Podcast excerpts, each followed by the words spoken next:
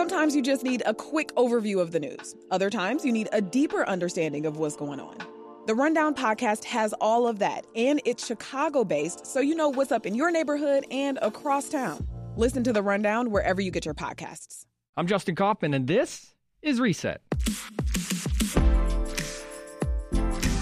Today, we're talking Illinois state finances and politics. Coming up in the second half of this podcast, we'll find out what options the governor and other lawmakers have to bring in revenue now that the graduated income tax amendment did not pass. Get rid of some of the outlier exemptions, like the exemption on uh, retirement income in Illinois. You could raise up to $2 billion. Yeah, they're not going to do that, though. well, that's what politically they say. I we know, can't right. do that because that's not politically popular.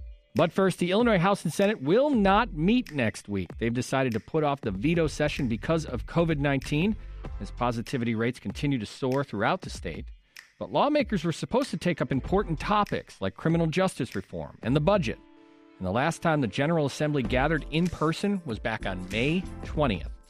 Joining us now with the latest WBEZ state politics reporter Dave McKinney. Hey, Dave. How are you?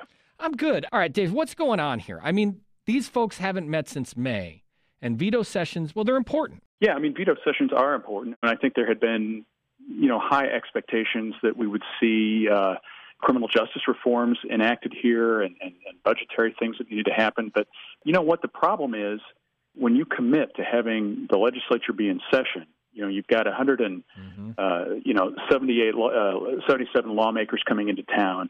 You've got uh, staffs for all of those men and women. You have a whole cadre of lobbyists. I mean, you're talking about 500 to 1,000 people easily coming into town, and then nighttime they're out, you know, out and about at restaurants and what have you. And it it just had the potential to turn into a super spreader event unto itself. And that was the bit of the problem. Uh, Springfield is seeing COVID rates skyrocket. They're uh, actually worse off there than they are here in Chicago. So.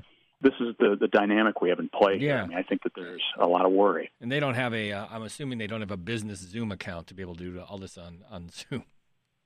Well, you know, that would be really convenient, wouldn't it? I mean, but they have not written into their rules, the House and Senate, to conduct meetings Yeah. remotely like that. That's the problem. As crazy and unprecedented this year has been, the General Assembly has been pretty AWOL. They took off the time for the election, of course. The veto session they're not going to do now. Uh, they were rare. They weren't really around for the spring session. They had that big well, two day stretch at that arena. But there seems to be a need for state governments to step up, and this one seems to be shrinking away. What we've seen this year because of the pandemic, I mean, this has really been, you know, Governor Pritzker and the executive branch have really taken charge of, of our government here, and it's uh, it's it's out of necessity, really, because again, you know, we, we had a, a short period of time where they came together for a, you know, a short enough period of time where they could pass a budget. I mean, that was the bottom line thing that they needed to do.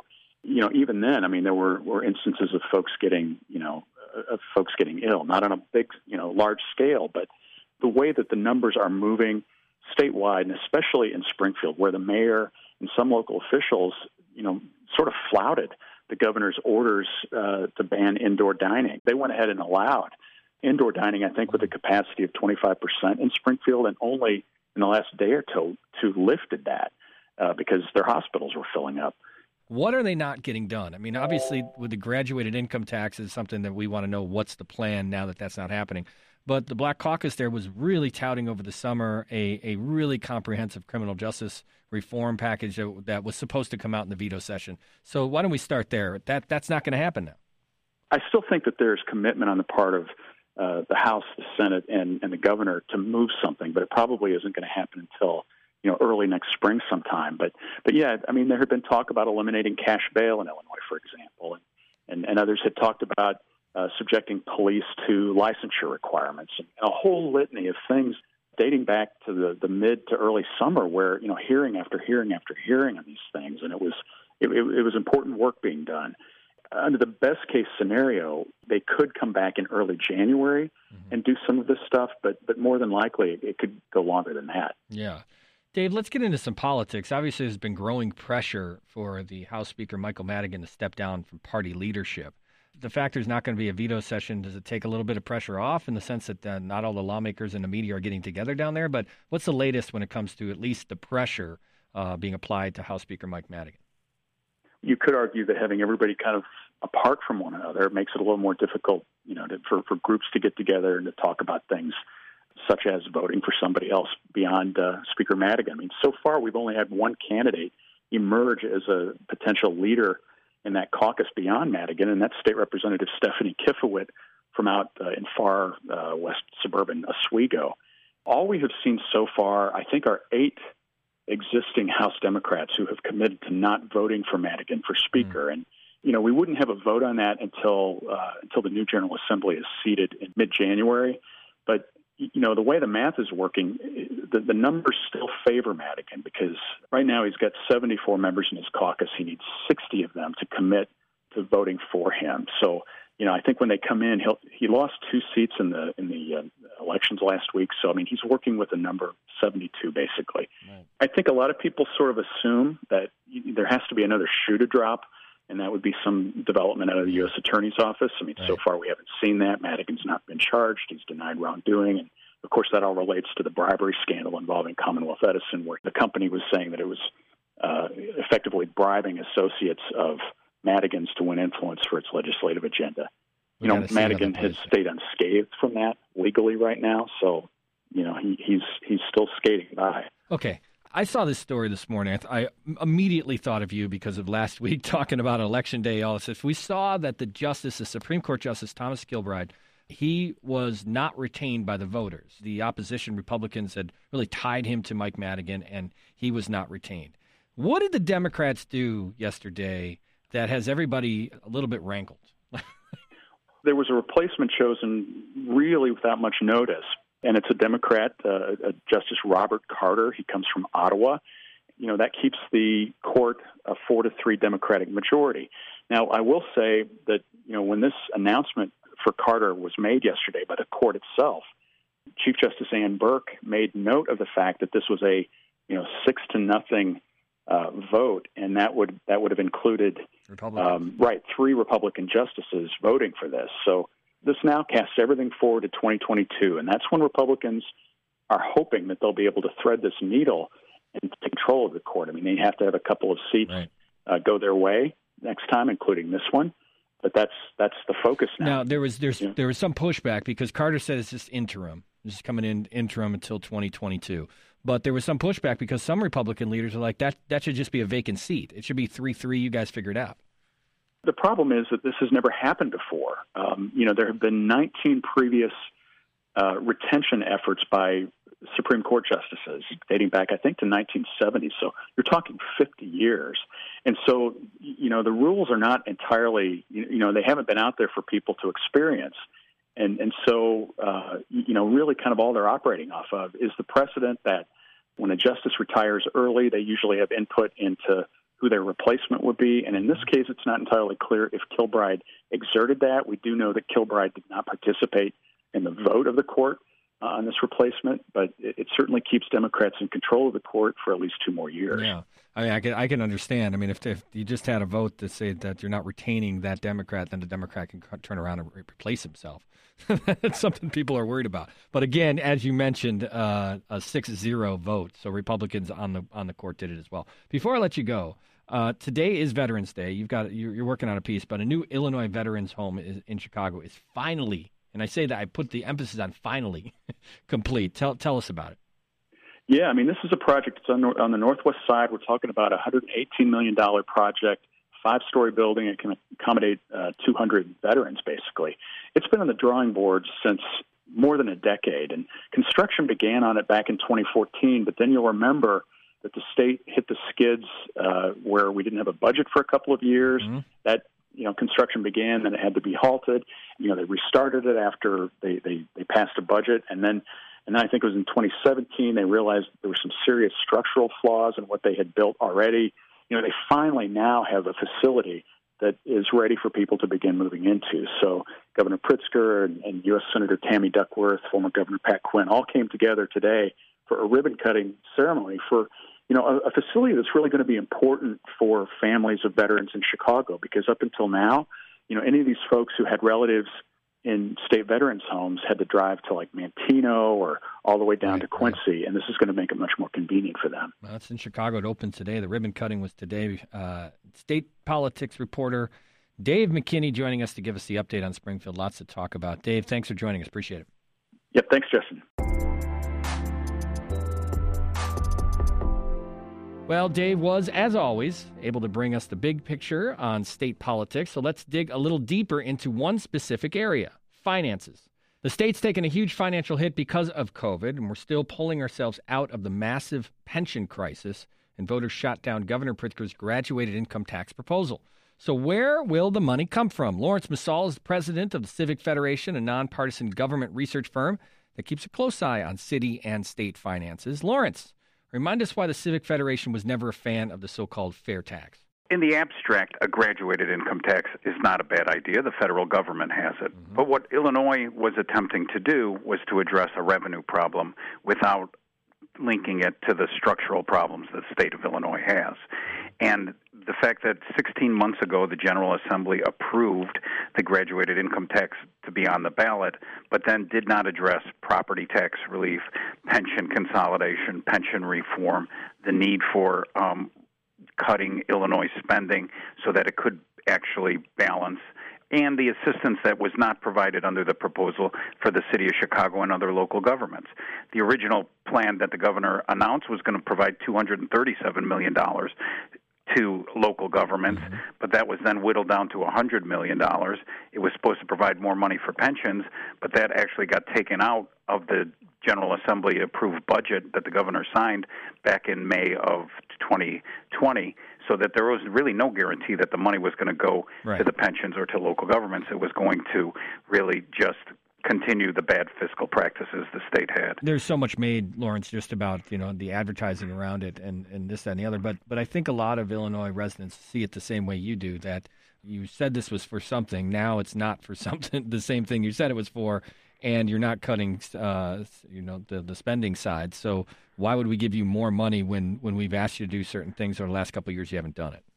Right. The state of Illinois does have a very severe credibility problem. Probably nothing is more frustrating than the reality that Illinois remains an outlier, not only in its financial condition, but its failure to have the General Assembly operating remotely or virtually mm-hmm. during the pandemic you know, back in um, May when the General Assembly convened, they didn't authorize themselves to meet on Zoom. Like 22 other states operate virtually their legislature. The city of Chicago and the county of Cook.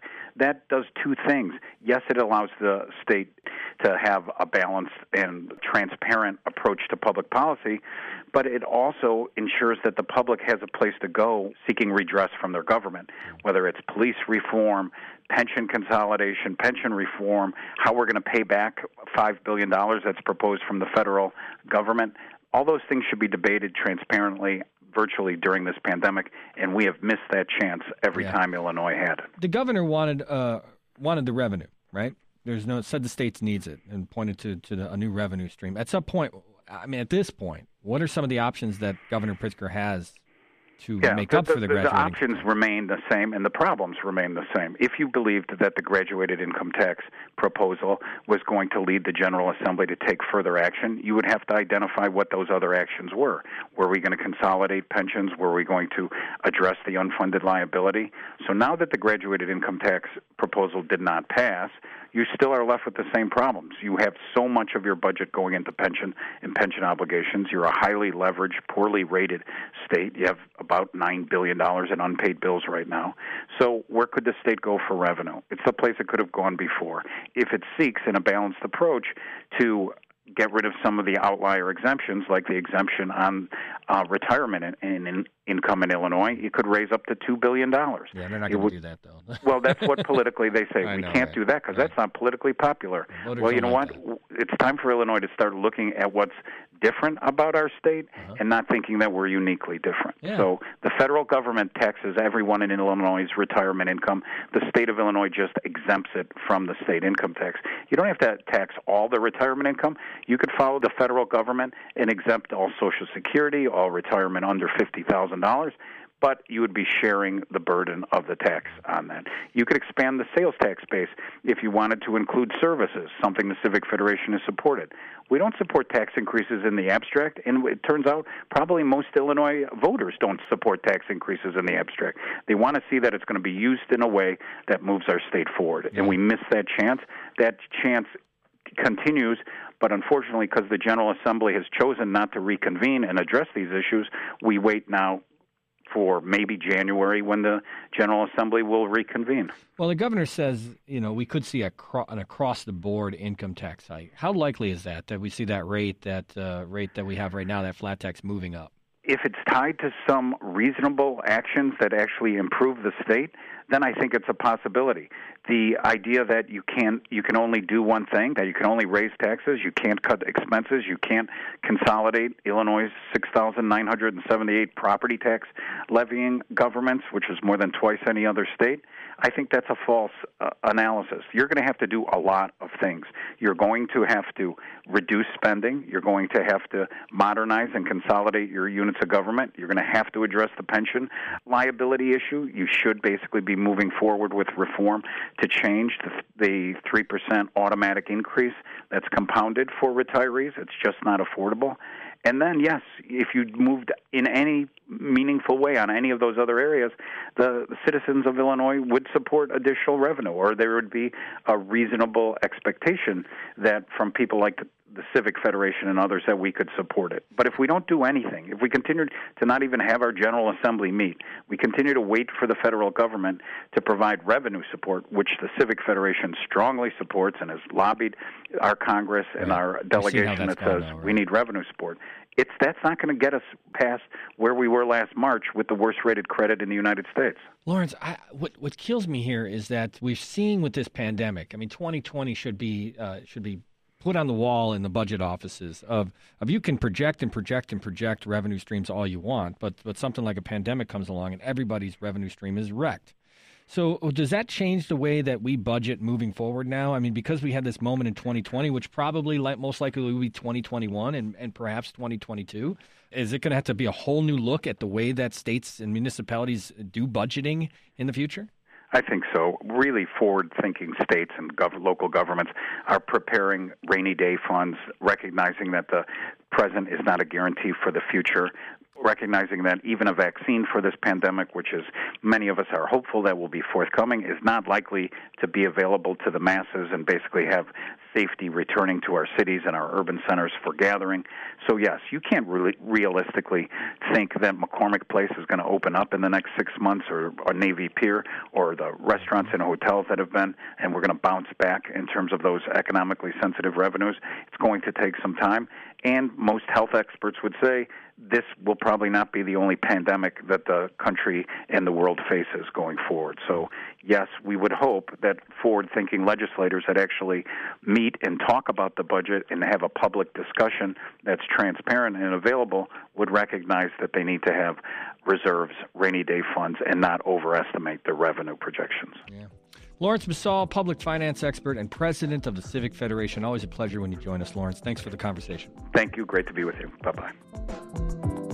And that is today's reset. For the latest and most accurate information on the growing COVID 19 crisis in Illinois, tune to 915 FM or stream us here at WBEZ.org. And do us a quick favor give us a rating on Apple Podcasts or wherever you get your podcasts. It only takes a minute, and it really helps people find us.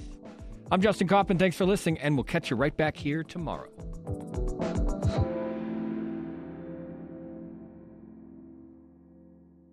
If you need a break from the news, WBEZ's Nerd Out podcast is here for you. Our show is all about delight.